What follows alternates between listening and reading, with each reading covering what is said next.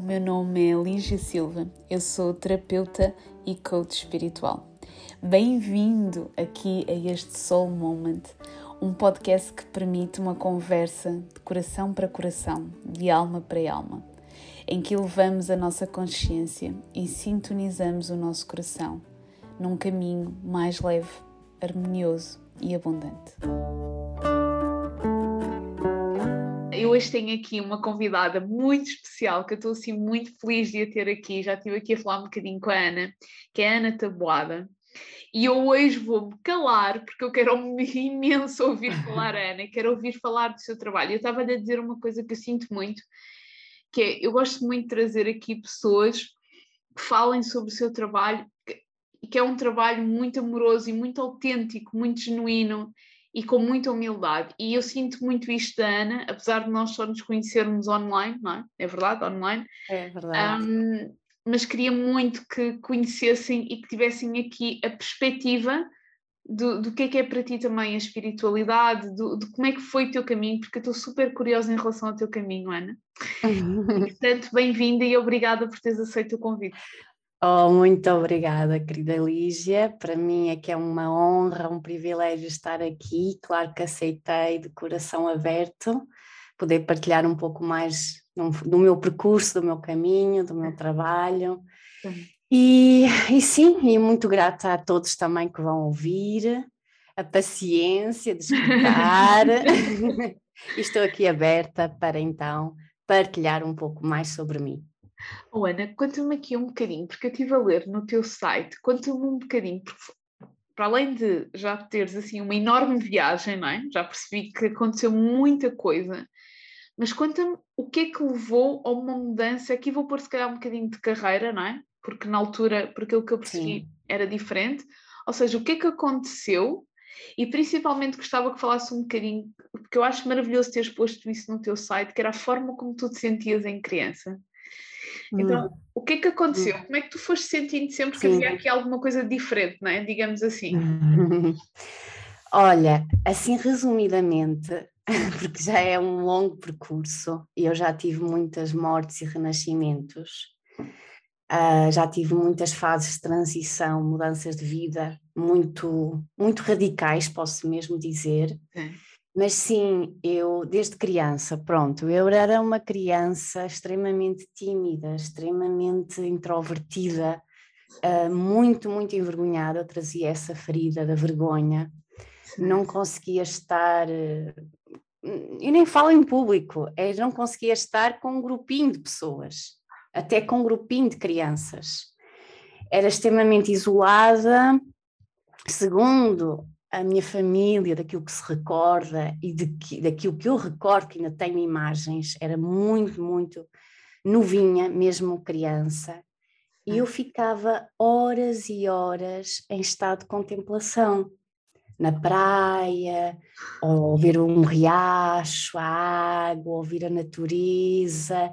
Isto não era normal, não é? Isto não era normal. Eu não era uma criança que gostava de brincar com outras crianças, então, a parte de integração social foi Sim. muito difícil para mim e para os meus pais. Sim. Foi mesmo muito difícil. O que levou depois, quando eu tive que realmente integrar, e imaginas, não é? Isto há, há quase 40 anos, um, não havia, não havia condições, não é? Para receber uma criança assim. Então é à força. E eu rejeitei muito, eu rejeitei muito as escolas, não é? Não consegui estar na, na pré, uh, eu rejeitava tudo o que era esse tipo de sistema que eu achava que não era adaptado para mim. E os meus pais não entendiam, e na altura faziam o melhor que podiam, obviamente. Ah.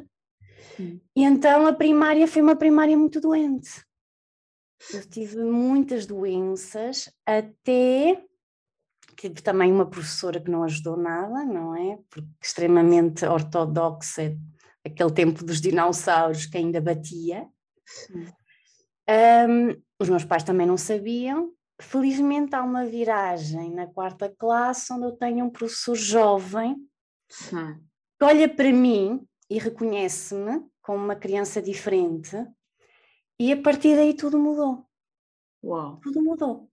Mesmo a passagem para o ciclo, muitas vezes é difícil, para mim não foi nada difícil. Aliás, cada transição depois na escola, que supostamente até poderia ser mais difícil, mesmo para a universidade, eh, porque tem que haver mais responsabilidade, não é? é? Não, para mim sempre foi muito mais fácil. Sentes que foi a partir do momento em que foste vista por ele? Vi, Sem dúvida, uh, sabes que hum, eu tinha muita sensibilidade e eu recordo-me, muito novinha, a ouvir os meus pais falarem o que a professora dizia de mim e dizia okay. que eu era burrinha. Ok. E eu ouvia isto e eu sentia com uma dívida muito grande pelos meus pais. Eu trazia essa ferida, não é? De hum. agradar, de superar, no fundo, as expectativas deles. Claro. E então, a partir daí, eu disse: não, então eu tenho que, ok, eu tenho que agora começar. E é verdade, depois fui um bocadinho para o outro lado, para o lado oposto. Agora reconheço, não é? Que era a menina certinha, que estudava, que apresentava notas muito boas, a melhor da turma um, para Tiveste que ir ao provar, claro, para provar, eu não sou burra. Claro. e no fundo um, aliviar esse sofrimento, porque eu desde nova sentia muito o sofrimento alheio, o sofrimento que havia na minha envolvente. E claro, não sabia lidar com isso, não é? Quando somos crianças não temos ainda nem consciência nem ferramentas para saber lidar com essa sensibilidade. Eu era uma criança extremamente sensível. Eu conseguia perceber quando alguém estava a sofrer e eu preferia sofrer por ela. Sim, eu percebo-te. Não é só para teres uma ideia. Um, a minha avó foi a minha segunda mãe e fico muito feliz que tive uma ligação muito bonita com a minha avó materna. E houve um dia e, e, atenção, a minha avó passou por uma doença, a partir dos 40 e picos anos, ela sofria de artrite reumatoide, que lhe dava crises que não podia andar. Sim. E na altura, eu lembro-me de dias em que ela não se podia mexer e a, a avó, à minha volta não estavam habituados a essa dinâmica e de me ver, olha, precisas de alguma coisa, e eu ficar o dia inteiro no sofá, quietinha, sem dizer nada, porque eu não queria incomodar. Que tinhas que idade então, nessa altura? Eu era muito nova, isto antes da primária. Uau! e depois as coisas foram mudando, até porque, não é? Desde que entrou um caminho espiritual, comecei a ter consciência que também, sim, é sensibilidade minha, mas também trago feridas que foram ativadas, não é? Que mereces uh, e que tive, é? Claro, e que tive que depois me responsabilizar por elas, não é? Por uh, harmonizá-las ao longo do meu caminho. Sim. E gradualmente, conforme fui dando esses saltos em que estava mais alinhada com o meu ser e não tanto um, agradar os outros, não é? A corresponder à expectativa da envolvente, mais começo um, a sentir que afinal até gosto de falar em público, gosto de partilhar, não é? Eu ficava vermelha assim só de olharem para mim, nem precisavam de falar, bastava olhar. Como é que, como é que lidando com a vergonha, Ana? Que, é, que é, uma, é, é uma ferida tão profunda, não é? Como Extremamente. Como é que foste lidando com isso? Tendo Olha, eu vou ser que terapeuta e falas para pessoas, não é? Claro. É, eu vou ser sincera, logo o primeiro salto que eu senti que a vergonha se diluiu muito, muito, muito, muito e ainda ficava vermelha, mas já não. Ok, ok, fico vermelha e rio-me, sabes? Foi quando realmente dei um grande salto, quando eu saí da minha carreira, não é? Bióloga, foi esse uhum. grande salto, porque foi a mesma à minha volta, não é? Para os meus pais, para a minha família, foi assim um choque salto de fé gigante. Adequados a que eu correspondesse àquela expectativa, não é? O meu pai, o sonho dele era que a filha estivesse numa carreira de Estado e eu estava a pouco, a pouco, no fundo, por um fio para ficar mesmo permanente. Uh, e de repente eu digo: não, isto não é para mim, eu não posso. E dou esse salto, e na altura agora é cada vez mais comum, mas naquela altura não era assim nada normal. É? Desistir dessa carreira, que já eram sete anos, como investigadora em, na área da biomedicina, primeiro no Porto, depois na Universidade de Braga, e não dava, não dava, foi o grito da alma, não é? O grito da alma, e esse grito é que depois, não é? Tinha que depois sobreviver, é a mesma palavra. Passei ali por períodos de sobrevivência e, e, e, eu tinha que me expor, mas havia aquela sensação de não, eu exponho-me agora porque é algo que corresponde a mim, à minha essência, corresponde, faz parte do meu caminho. É isto que eu quero, por mais que agora tenha que ainda desbloquear muita coisa e vai gradualmente. Senti logo a primeira vez que eu dei um curso de massagem e tinha bastantes pessoas, eram 20 pessoas, eu vibrava. Era um nervosismo incrível, incrível, mas ao mesmo tempo era é isto, é isto. Quando dei a primeira vez a minha aula de yoga, aliás, eu dei aula de yoga já ainda era muito nova, porque eu fui voluntária, pediram-me para ser voluntária na Associação de Yoga de Coimbra. Eu tinha 16 anos. Mas quando já dei aula de yoga como professora, eu vibrava, eu parecia, é assim, ainda há medos, claro que há, ainda há vergonha, há, o maior medo, o medo de errar, claro, não é? O medo de errar, o medo de não ser perfeita. Tive que desconstruir muito esse medo ao longo da minha vida, e, mas ao mesmo tempo é, eu sinto um peixinho a nadar na água. Isso é uma é tão gratificante, não é? É como que tudo se dilui. E a partir daí começou a diluir. Depois, a partir daí é, ok, não ter medo, vou-me expondo, fazer o meu próprio blog, escrever, não interessa se está bem, se está mal, se está com erros, é dar esses passos Sim. e a motivação, a força motriz, sem dúvida, é essa vontade de, de estar no caminho, de servir, não é? Sim. Esta palavra servir também é uma palavra que é, depende de pessoa para pessoa, não é? O que é que é o meu serviço? Mas quando realmente eu sinto que estou no meu caminho e é isto, é este o meu dom, é aqui que eu tenho que partilhar, é, é, é, é aqui que eu posso servir o planeta, a humanidade, o que seja, um grupo social, o que seja, a pessoa sente-se sente-se valente, não é? sente-se corajosa para olhar os medos, tu falaste aí de algo tão, tão, tão profundo, que é o grito da alma, não é? Quando, quando sentiste aquele grito da alma.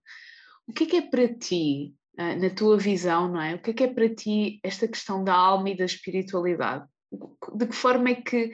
Porque o que eu sinto, não é? depois tem a ver muito com a visão de cada um, é que é diferente para cada um a espiritualidade e a forma como se vive. O que é que é para ti, Ana? Ui, também já mudou muito. Acredito. Já mudou muito. muito mesmo. Ao início nem sabia o que era, não é? Sentia apenas, olha, sentia que tinha que ser. Não é? Com 16 sim. anos, é? pronto, só para, é algo que eu partilho muito, mas que eu considero muito importante, um marco muito importante no meu percurso, foi os problemas físicos que eu trouxe comigo, uh, já congénitos, obviamente então de outras vidas, Sim. e que despoltou-se aos meus 16 anos com a minha dupla escoliose, que foi detectada, diagnosticada, e foi assim um drama por parte dos médicos, um drama, achavam que eu nunca iria ter uma vida normal, Uh, pronto, dramatizaram demasiado, mas claro, eu e a minha mãe influenciáveis, não é? Ficarmos assim abaladas, mas foi aí também que veio tirar-nos o tapete, não é? Em especial a mim, veio-me tirar o tapete claro. e foi aí que surgiu o yoga. Hum. Não é? Essas oportunidades que a vida nos dá de abanar, e eu tive muitas assim, em que, ok, agora surge o yoga e o yoga foi assim uma revelação para mim. Foi algo, o mundo do yoga, na altura também se praticava zen, naquela secção de yoga na, na, na, na nessa sessão, na, parte da, da, academia, da academia de Coimbra, não havia muito yoga, não é? Naquela altura. Um, e então fazia-se também sessões de zen, meditação zen, mas eu sentia isto, é, isto está nas minhas veias, isto faz parte de mim, eu nem tenho, nem tenho, sim, eu tenho que aprender, mas mais do que aprender, em especial nesta área do yoga, eu senti que foi um recordar. Era isso que eu é? tinha perguntado. Sentiste que era quase como se estivesse a abrir a sabedoria, não é? Porque ela já estava. Claro, foi assim, deu um clique, sabes o clique? Sim, sim, sim. Deu um clique. Sim, sim. E nesse, nesse marco importante, nessa fase, um, foi um chamado assim, sabes, que nem eu sabia o que aquilo era. Nem sabia o que aquilo era, sabia só que aquilo me correspondia, que eu tinha uma enorme afinidade, uma enorme atração, diria mesmo paixão, Sim. e ok, só tinha que caminhar. Sim. Não é? Depois, ao longo da vida, claro que a espiritualidade depois foi tomando diferentes formas, até porque vou mergulhando em diferentes tradições, algumas bastante ancestrais e com linhagem, com todo um protocolo. Uh, mas o que é que é para mim a espiritualidade agora, neste momento? Olha, acima de tudo, daquilo que eu vejo à minha volta e daquilo que eu caminhei também, que é importante, porque é a minha experiência, Sim. sinto que estamos numa época que a espiritualidade tem que estar muito alinhada, tem que estar muito aquilo que eu chamo enraizada, porque senão facilmente nos alienamos, facilmente queremos transcender esta realidade. Um, então, para mim, a espiritualidade é esse sim chamado da alma, é sentirmos que hum, há algo mais do que este plano, não é? Do que é o plano da forma, da matéria, que esta vida mais mundana, que a vida superficial. Há algo mais que a vida superficial. E é a coragem de entrar dentro de nós, de nos conhecermos mais profundamente e de reconhecermos mais e mais não só a, o despertar dos nossos dons, o despertar de tudo aquilo que nós já acumulamos de muitas vidas, toda a sabedoria que já está dentro de nós e a nossa natureza, como também o outro lado, não é? As sombras, as feridas, porque elas são também grandes oportunidades para despertar forças, não é? É? qualidades, dons, é. e que são energias ou, ou aspectos que estão mais reprimidos, um, portanto, a espiritualidade é este despertar, não é? Nós começarmos a despertar, a termos mais consciência, a não ter medo de, ser, de sermos profundos, não é? De irmos profundo em nós mesmos, neste caminho de autoconhecimento, de ver não só o belo, mas também o menos belo, não é? A sombra. Trazer à consciência através de ferramentas espirituais que uh, gradualmente uh, já não começam a ser um luxo, não é? Porque era um luxo, não é? Agora não. Assim, vamos a civilizações ancestrais, a espiritualidade fazia parte do dia a dia. Era a sua rotina. Não é só quando temos crises existenciais, não é só quando precisamos. É o dia a dia, faz é um dos aspectos da nossa vida. Parte Sim, sim. Não é? E essa é cada vez mais a minha visão, e isso eu sempre tive um pouco, porque eu tenho um fascínio pelo mundo espiritual, e então quando vem tradições ancestrais, eu tenho um fascínio por esse mundo antigo, ainda que também tenho um aspecto que gosto de adaptar ao mundo moderno, não é? Tenho também essa parte, mas para mim é importantíssima a vida espiritualidade, espiritual no meu dia a dia. Encontrar um significado, não é? Ou seja, aquilo que estás a dizer é que tens que ter um tens, entre aspas, mas é importante ter um significado naquilo que tu fazes, não é? Não é, não é simplesmente estar à deriva sabes, dar um valor às coisas, Sim. é ver mais além da, desta, desta superficialidade, desta forma, não é? Aquilo até é doloroso, não é? Não sei se tu sentes, eu, eu às vezes penso que, eu sinto quando eu estou desligada, que é mais doloroso estar cá, ou seja, não é? Para mim, estar conectada e encontrar este propósito dá-me, dá olha, aquilo que tu disseste, que é aquela garra, não é? Ok, vamos lá, o que é que temos cá a fazer, não é? Estamos ao serviço, não é? Como é que eu posso ajudar? Então é isso, sem dúvida alguma, não é? Eu, eu sinto, sabes, que com a astrologia maia passei também a conhecer muito as pessoas, não é? Conheci, ver, uau, há tanta diferença, tantas cores. E aquilo que eu sinto é que pode não ser assim para todos, ou pelo menos não tão clique, não tão automático. Sim, sim, sim. Uh, mas sim, no fundo, na nossa essência, sem esta via espiritual, é como se tudo se tornasse cinzento. Não é? Por mais que às vezes, e é, e não é às vezes, é, é sempre, mais cedo ou mais tarde a vida espiritual vai abanar, vai mexer, Podes vai mexer o tapete. Nome, não é? Podes não lhe dar esse nome. Não é? é Exata, de... Exatamente. Podes ter uma questão de saúde como tu tiveste e, por exemplo, ok, agora quero estar mais focada à minha família. E isto é espiritualidade. É teres, é? estares alinhado com valores. É? Portanto, podes não dar esse nome de espiritualidade. Sim, pois essa é outra parte, não é? Porque o nome, o conceito de espiritualidade, às vezes até afasta as pessoas. Sim. Não é? Quando se calhar a espiritualidade, olha, primeiro não é religião. Isto é logo a primeira coisa que temos, pode estar associado a crenças, mas uhum. isso é algo muito individual, não é?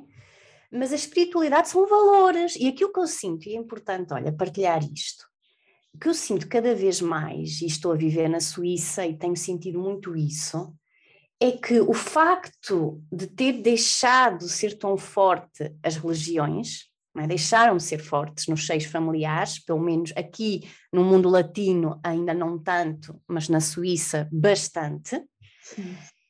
é que se não há valores as crianças, os jovens e depois mais tarde em adultos sentem-se perdidos. Não há alicerces. Uhum. Não há as margens do rio, sabes, que nos dão direção, uhum. nos dão foco. Sim. Nós precisamos de valores, nós precisamos de princípios.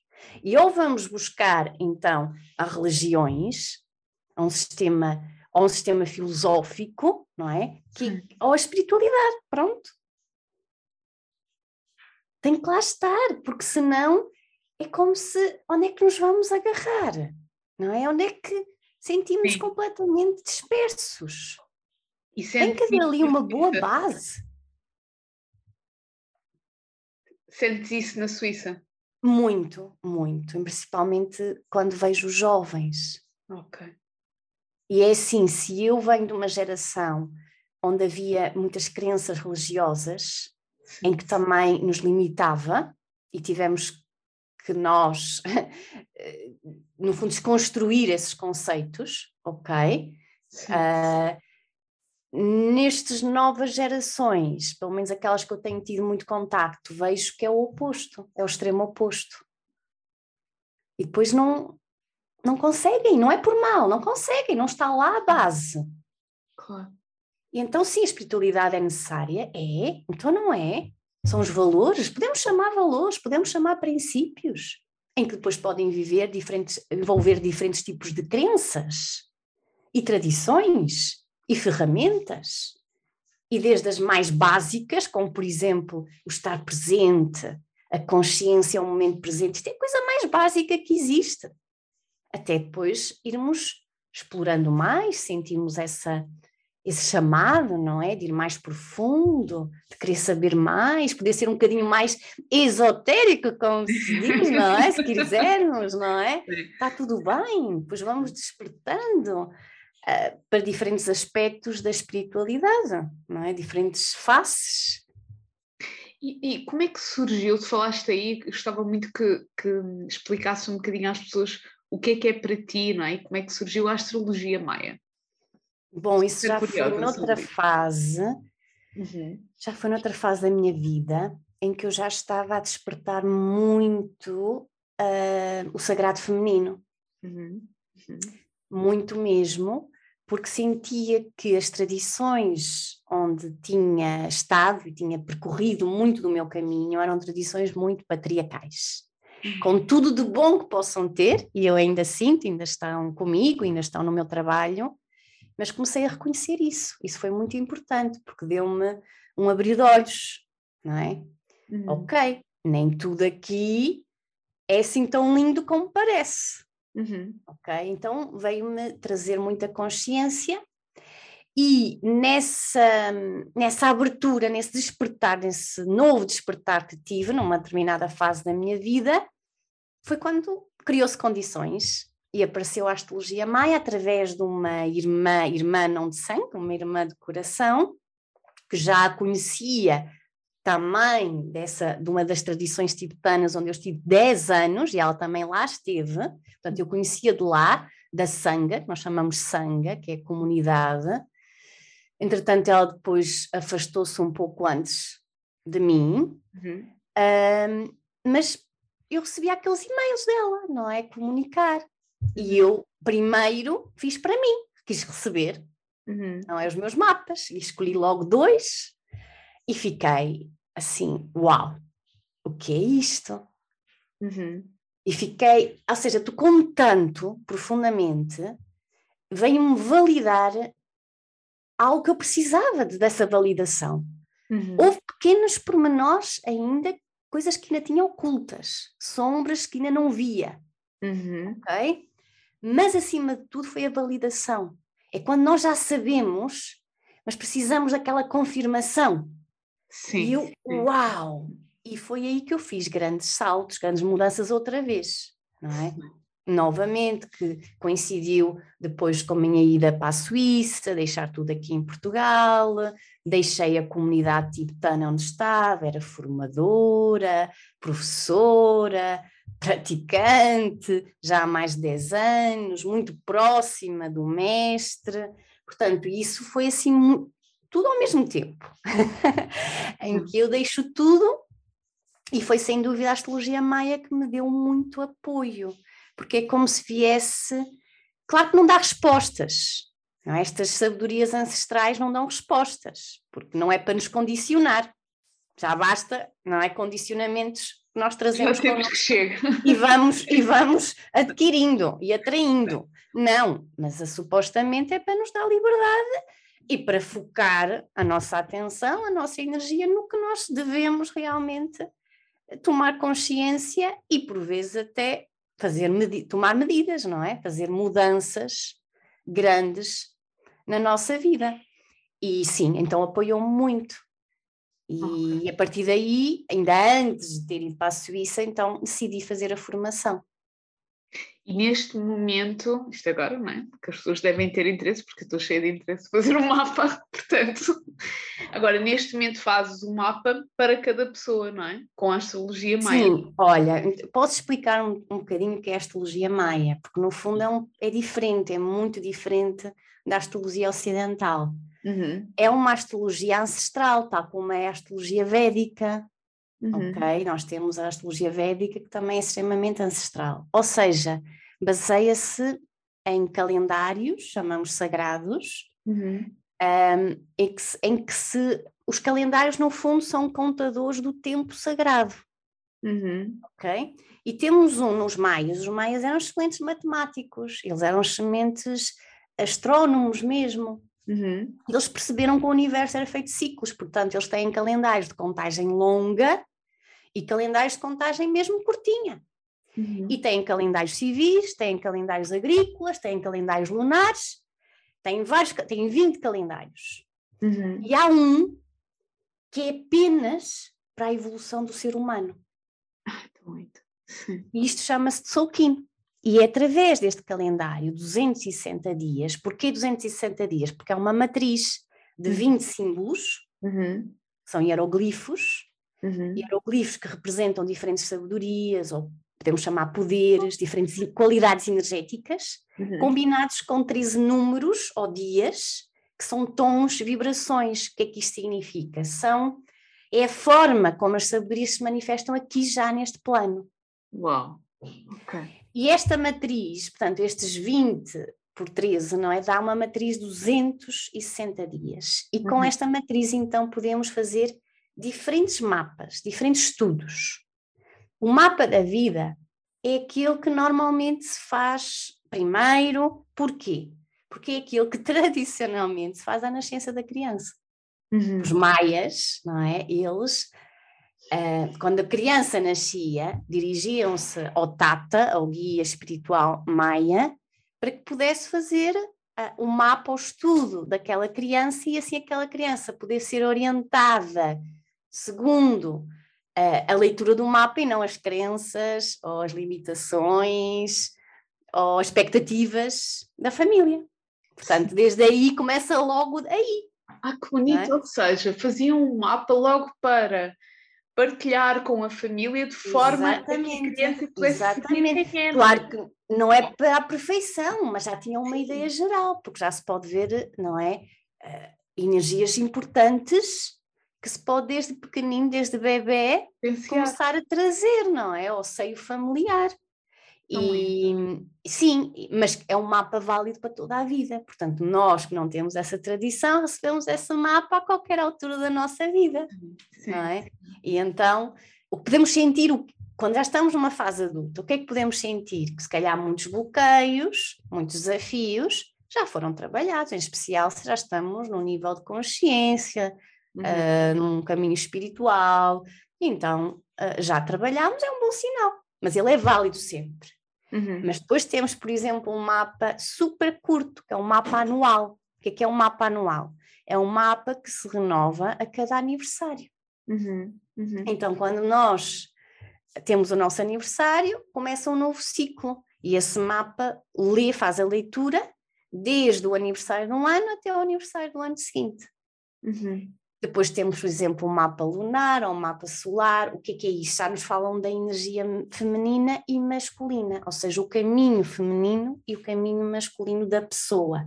Já são aspectos, ok? Já vem complementar o mapa da vida.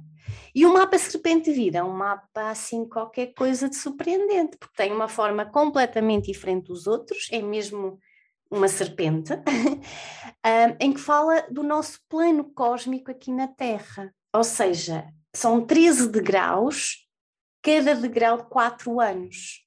Isto eh, porque os maias consideravam que nós, seres humanos, temos dois grandes ciclos de vida. O primeiro ciclo de vida são os primeiros 52 anos. Uhum. E esses 52 anos são anos kármicos, ou seja, é para aprender, é uhum. para trabalhar. Uhum. Mas que se fizermos a nossa função, o nosso trabalho de casa, o segundo ciclo é um ciclo dármico. E por isso, aos 52 anos, os maias e não só, muitas tradições ligadas à terra, fazem cerimónias e a pessoa fica uma abuela ou um abuelo. Porque abuela e abuelo não significa avô biológico. Sim. É um avô uma avó do mundo, da humanidade. Ou seja, é um sábio. Transportam, não é? É um sábio e uma sábia, em que agora podem entregar a sua sabedoria ou a sua medicina, como dizem, ao mundo. Isto se realmente conseguimos fazer todos os aspectos. Pode ser que, se calhar, só um, dois aspectos ainda não está completamente trabalhado. Então, o que é que acontece no segundo plano? Desde os 53, não é? Até a nossa passagem, até a nossa morte. Aí, em algum aspecto que ainda falta completar, ainda falta desbloquear, vem ainda mais forte. Isto eu vejo muito em mulheres, ou mais mulheres, que eu trabalho com mulheres mais, pronto, mais avançadas na idade, ou depois dos 52, já são abuelas, e as coisas vêm ainda mais fortes. Porque é vida a dizer: olha, não deixes para a próxima vida. Faz agora. Trabalha agora. Uhum. Trabalha agora. Ainda estás a tempo. E vem ainda então ainda mais forte. E sim, e também porque estamos noutro nível de maturidade emocional e espiritual em que há condições para realmente o fazer mesmo mais forte. Ui, é tão importante estares a dizer isto, não é? até para quem nos está a ouvir e está nessa faixa etária e está a sentir, se calhar, as coisas de uma forma. Quer dizer, eu acho que as coisas já estão assim muito profundas, quer estejas acima dos 52 ou não, não é? Tem, tem sido super intenso. Mas estar presente para isto e estar atento ao que é que está a acontecer, não é? Isto é tão importante. Olha, Lígia, isso é outro tema, não é? Porque este sistema nem está bem, não está adaptado a nada, não é? Nós não. nem para as crianças, nem para os jovens, mas muito menos também para os séniores, não é? Para os nossos abuelos e abuelas, que uhum. colocam de lado, não é? Nestas tradições, nestas comunidades, um abuelo e uma abuela é algo, é, é alguém muito importante, uhum. de muita sabedoria. Uhum. É alguém que é um, é um mestre, é um guru, é tratado como um guru, mesmo que às vezes só fala assim numa simplicidade, mas cada palavra, uau, traz, traz experiência, traz vida. E mesmo as rugas, os cabelos brancos, são muito venerados e honrados. E, e mesmo homens, os homens uh, mais jovens, não é? Ficam fascinados com a beleza das mulheres mais maduras. E, ou seja, o nosso sistema está invertido. Não é? Reformamos-nos, eu, eu fico triste, reformamos, passamos a vida a trabalhar que nem uns doidos para reformar o nosso sonho, o nosso, quando digo nosso, não é o meu, sim, sim, é o da generalidade. O nosso sonho é reformar para não fazer nada. Quando é, esse é o período de mais dádiva, em que temos mais potencial. Então tá, não é? E também porque a sociedade depois exclui, é um coitadinho, claro. já não tem potencial, não é? E pronto, e viu-se agora também, vou trazer um tema delicado, mas viu-se na pandemia todo o cuidado com os velhinhos. Parece que se lembraram dos velhinhos, não é? Quando eles, eles, eles o, o, o, grande problema dessa faixa é que não, não, deixam de ser úteis. E nem nos foi dado a escolher. Não, não nos dá, não nada, nada. Essa é a questão. Quando eles podem dar tanto a este planeta, tanto, claro que adaptado às suas condições físicas, mentais, emocionais, o que seja. Estavas a falar isso, eu acho tão importante falar aqui desta questão de, desta faixa etária, porque eu, por acaso este fim de semana estive com a minha avó e eu lembro-me que na altura em que tivemos a viver mais isto intensamente do Covid, foi num período em que eu já não estava com ela há algum tempo e eu tenho, a minha avó tem, tem vários bisnetos, um deles é o meu filho, e, hum, e eu lembro-me que foi uma fase em que, em que se falava de não estar com as famílias, etc. Pronto, etc. Um, e eu perguntei diretamente à minha avó. Eu disse-lhe, avó, o Gui anda na escola, portanto, o, o que é que tu sentes? Eu perguntei-lhe, fiz esta pergunta. E a minha avó foi muito clara, que é, eu quero estar com vocês. Eu quero estar com vocês, claro. isto é muito importante para mim. E isto é uma das coisas que eu acho que foi mais importante nesta questão toda, que é não se deu escolha. Esqueceu-se pessoas com... Mas não foi só agora, Lígia. Não lhes damos escolha. Nós não damos, é verdade. É verdade. Eles deixam de ter os seus desejos, eles deixam de ter. E não, eles assumem mesmo. Está tão forte a nossa sociedade que eles assumem mesmo esse lugar de inutilidade. Sim. Deixam de ter valor, já são inútil. E claro, e muitos ganham as demências, as debilidades físicas e etc., porque realmente encarnam essa inutilidade. Sim, sim. Sim, porque é, já é está. Grave.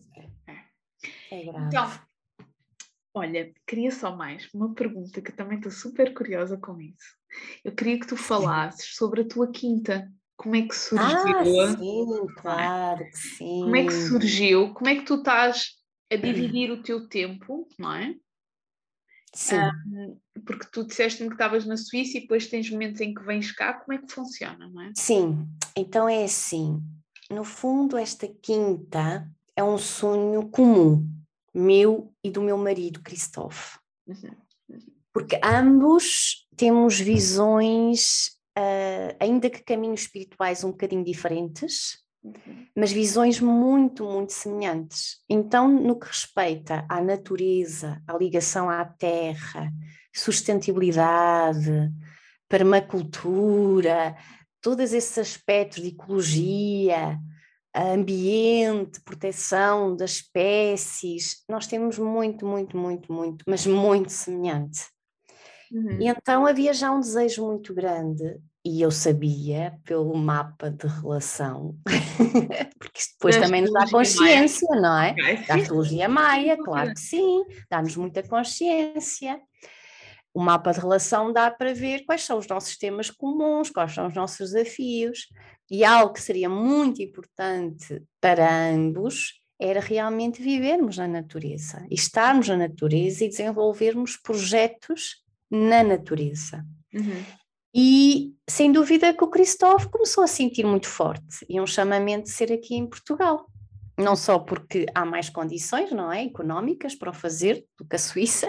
Sim. Aqui poderíamos fazer um projeto maior, Sim. mas também pela, pela própria atração. Ele gosta muito de Portugal. Uhum. E eu, a mim, era, era pronto, era ainda bem que assim foi, porque para mim era vital. Eu nunca senti que iria viver permanentemente na Suíça. Eu sabia desde que fui, eu sabia que era extremamente temporário, era uma fase importante para mim, para o meu percurso pessoal e também para o de relação. Uhum. Eu sabia que não era para viver lá. E então, quando começámos a sentir isso, ok, sentimos ok, então vamos ver o que é que a vida nos vai não é? Trazer, estamos abertos. Agora, nunca pensámos que fosse tão rápido, porque foi também ainda na pandemia, uhum. onde nós não podíamos viajar ou não podíamos ver coisas. Uhum. Estávamos à espera que teríamos que visitar muito mais sítios, mas já um momento eu comecei a sentir, eu comecei a sentir pelo meu mapa anual, eu comecei a sentir que haveria uma grande possibilidade de se manifestar este sonho e numa viagem que fizemos aqui uh, no outono do ano passado, portanto penso que em outubro, algo assim, eu sabia, ok, é agora. É agora que vamos encontrar. É agora. Eu fiz oferendas à Mãe Terra, falei com a Mãe Terra e disse: Mãe Terra, ok, é agora. Porque isto, a nossa visão é uma visão de, ok, é um projeto nosso, mas não é apenas nosso. Nós somos co-criadores com a natureza. E então eu tinha que falar com ela e dizer: ok, qual é a terra que no fundo deseja que eu e o Cristóvão sejamos guardiães dessa terra? E assim foi, assim de forma muito inesperada, porque até nos contactaram, foi uma agência aqui do Castelo Branco, uh, começou a verificar que o que nos atraía havia aqui muito na zona, uh, e viemos aqui parar e num dia vimos imensas coisas, porque aqui há muito ainda, muitas quintas, muitos terrenos. Inicialmente estávamos à espera só de comprar ruínas uhum. e afinal, pronto, conseguimos, pronto, não é nada disso, já tem uma casa, já tem, já está tudo, portanto foi, um, foi cuidada, os antigos donos eram estrangeiros, eram holandeses, portanto já estavam aqui a viver há, há seis anos, mas compraram há dez anos, portanto já estava cuidado, não é? E hum. havia um cuidado especial, porque eu vou confessar uma coisa, eu fico muito feliz, infelizmente vou dizer isto, fico feliz que tenham sido estrangeiros, porque eu uhum. cheguei aqui e não encontrei um plástico uhum. em todo o terreno, são três hectares, e infelizmente isso não se vê nos portugueses. Uhum. E tenho pena, é? tenho pena e aquilo que sinto nesta área, e por isso esta área também me atrai e cada vez mais estou a ver pessoas a moverem-se para cá, é que há uma comunidade muito consciente, com uma ligação muito grande à Mãe Terra. Há agricultura biológica, há mercados biológicos, há muitas lojas de produtos biológicos, coisas que só encontramos nas cidades, mas aqui há. Uhum. Um, há também quintas, não é? Porque há estrangeiros, há quintas também com trabalhos não iguais, mas semelhantes àquilo que eu, que eu partilho, também não é normal. Uhum. Ou seja, isto fascina-me, não é? Claro. É trazer aqui esta natureza maravilhosa que nós ainda temos em Portugal, um cuidado, não é? Um cuidado diferente, que não é aquele. Por mais. Eu, eu, porque há pessoas conscientes, mas não é neste deste lugar de que, ok, eu agora vou explorar, isto é meu. Não, isto, ok, estamos num sistema que temos que comprar, compramos o terreno, compramos a casa, mas sinceramente a nossa posição aqui não é de donos é mas sim de guardiãs, isso é diferente. Então há um respeito, há um escutar, não pode ser só o que queremos. Não é? Temos que escutar e sentir o que é que a natureza também quer. E estamos a sentir, apesar de muita coisa já ter sido feita, estamos a sentir que há aspectos da quinta que estão a morrer para renascer numa nova energia, agora mais em sintonia conosco. E que nós, ok, tem que ser, pronto, incluindo, por exemplo, o lago, está em, grandes transformações, portanto, uma série aqui de aspectos da quinta que nós, ok, aceitamos, ok, é para morrer, para renascer. Outros estão a precisar mais de cuidado, outros é só manter. E é este escutar permanente e estar atenta, não é? Porque nós somos apenas uns elementos, um dos elementos aqui desta imensidão, deste habitat, em que está permanentemente em transformação, em mudança.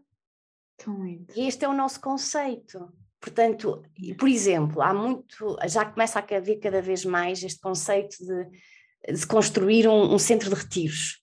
Este não era o nosso conceito. O dinheiro que gastamos aqui nesta quinta, podíamos ter comprado um terreno bem mais pequeno, construir a casa, ok, alguma natureza, mas nada de especial, se calhar com uma vista não tão bonita e pronto, e tínhamos um centro de retiros. Não, não é a nossa visão. A nossa visão foi primeiro a natureza. Ok? Primeiro a natureza. E de facto aqui a natureza é, é pronto, é maravilhosa. É um terreno muito fértil, portanto podemos ter muitas árvores de fruto, podemos fazer permacultura. Uh, temos felizmente todos os elementos aqui. Uh, a casa é o segundo plano, não é o primeiro plano, é o segundo plano e que vai devagarinho, mesmo com energias sustentáveis, porque são grandes investimentos, vai devagarinho.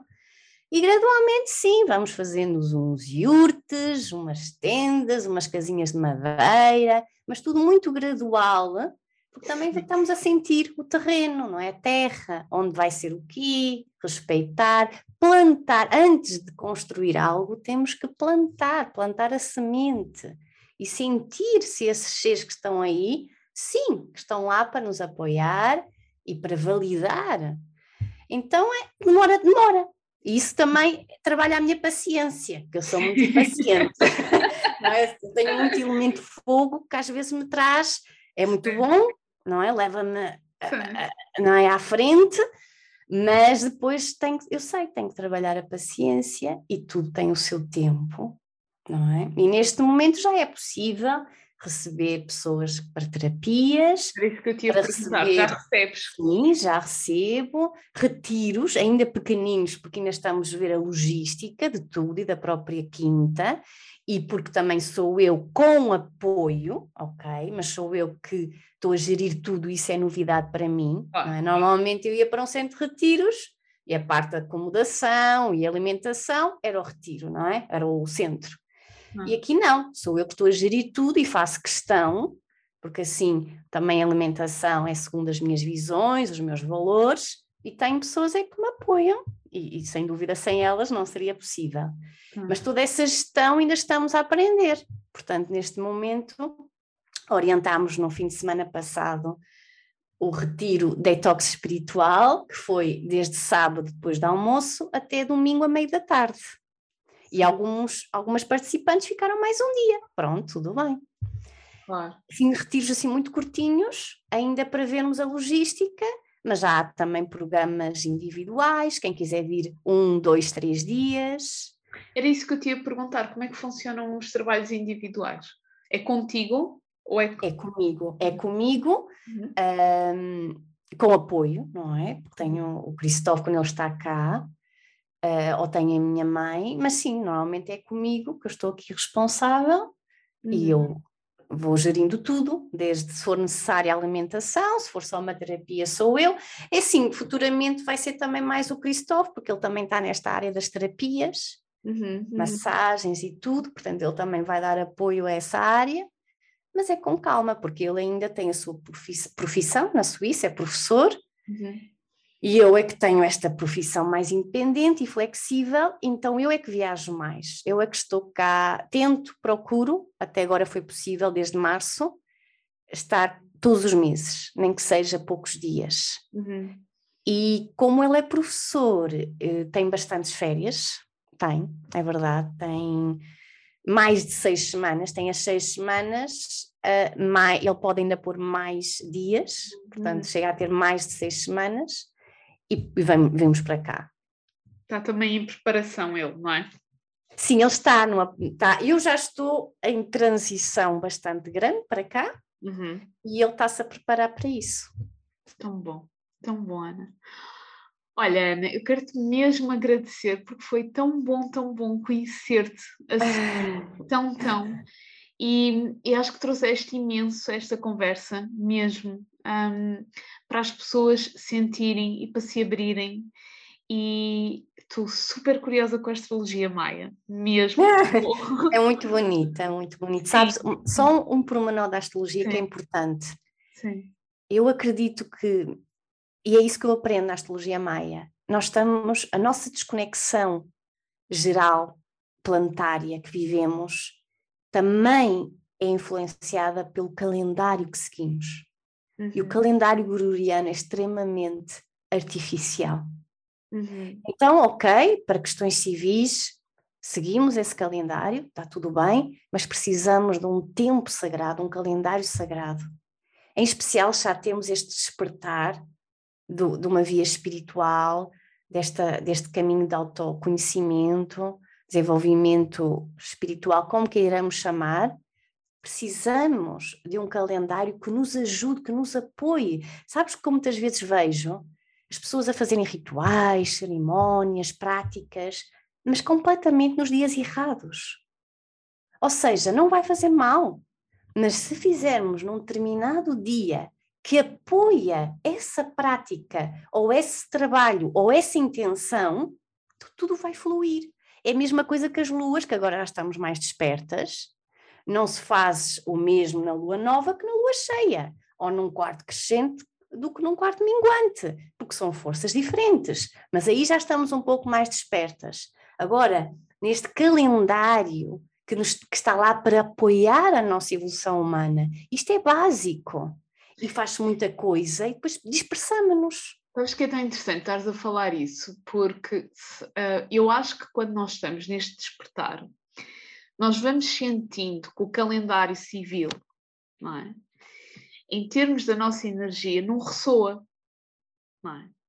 Portanto, eu, eu não te sei explicar, eu, eu, sou muito sensitiva na parte de sentir, não, é? não, não te sei explicar exatamente o que é que acontece, mas eu acho que quando nós estamos neste acordar, nós começamos a sentir que, ok, supostamente eu agora deveria estar a sentir esta energia, ou por... e não sentes.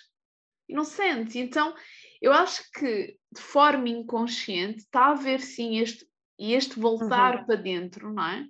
Uhum. Sem sabermos, não é? Porque a maior parte uhum. das pessoas não sabe e não tem presente esta parte ancestral, mas estamos a fazê-lo quase às alpapadelas, estás a ver? De olhos fechados. Então.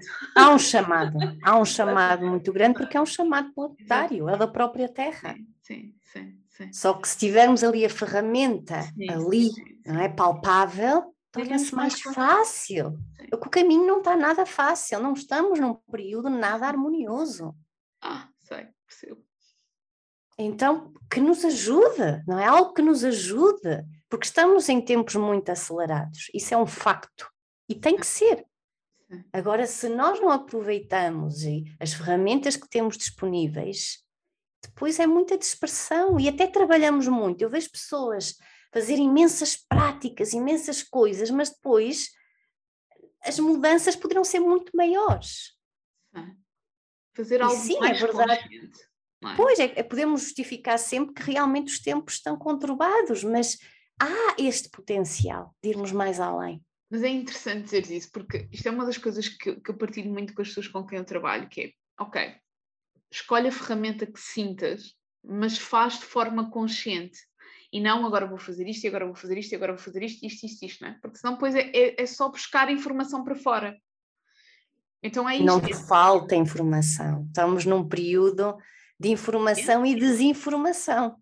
Só que, só que foi aquilo que nós falamos no início da conversa, não é? que é o ir buscar a sabedoria que nós temos cá dentro. Então, ok, então vamos fazê-lo de forma consciente, é? utilizando as ferramentas que sentimos para isso. Exatamente. Ana, obrigada de coração. Muito grata. Onde é que as pessoas podem encontrar mais informação sobre o teu trabalho? Sem dúvida que no meu website. Okay. Aí é a minha casa, uhum. não é? Que é www.anataboada.com. Pronto. Aí, aí depois encontram todo o resto. Tudo sobre ti. Tens também a tua conta de Instagram, não sei se queres partilhar aqui. Sim, tenho Instagram, também podem encontrar no website, logo no topo, tá lá, no canto direito, no sim, topo sim. do website. Instagram e YouTube. E okay. Facebook também, mas para ser sincera, Uh, essas redes sociais não é o meu favorito, mas sim vou partilhando muito, muitos vídeos, mas é no YouTube. Aí sim tem muita coisa importante. Uh, mas sem quem gosta de Instagram e de Facebook, pode me encontrar e a melhor forma é mesmo através do website, naqueles iconezinhos lá no canto superior direito. E depois pode subscrever a minha newsletter, pode ir vendo a minha agenda e no website tem lá muita coisa. Tem mesmo. Explorando. Mesmo, explorando. Mesmo. Sim, e tem lá toda a informação sobre os teus serviços que eu já estive a ver, portanto podem mesmo explorar isso e falar. E vou atualizar mais porque ainda falta a parte da Quinta Nova Terra que ainda não está atualizado e essa é a parte que eu vou começar a atualizar.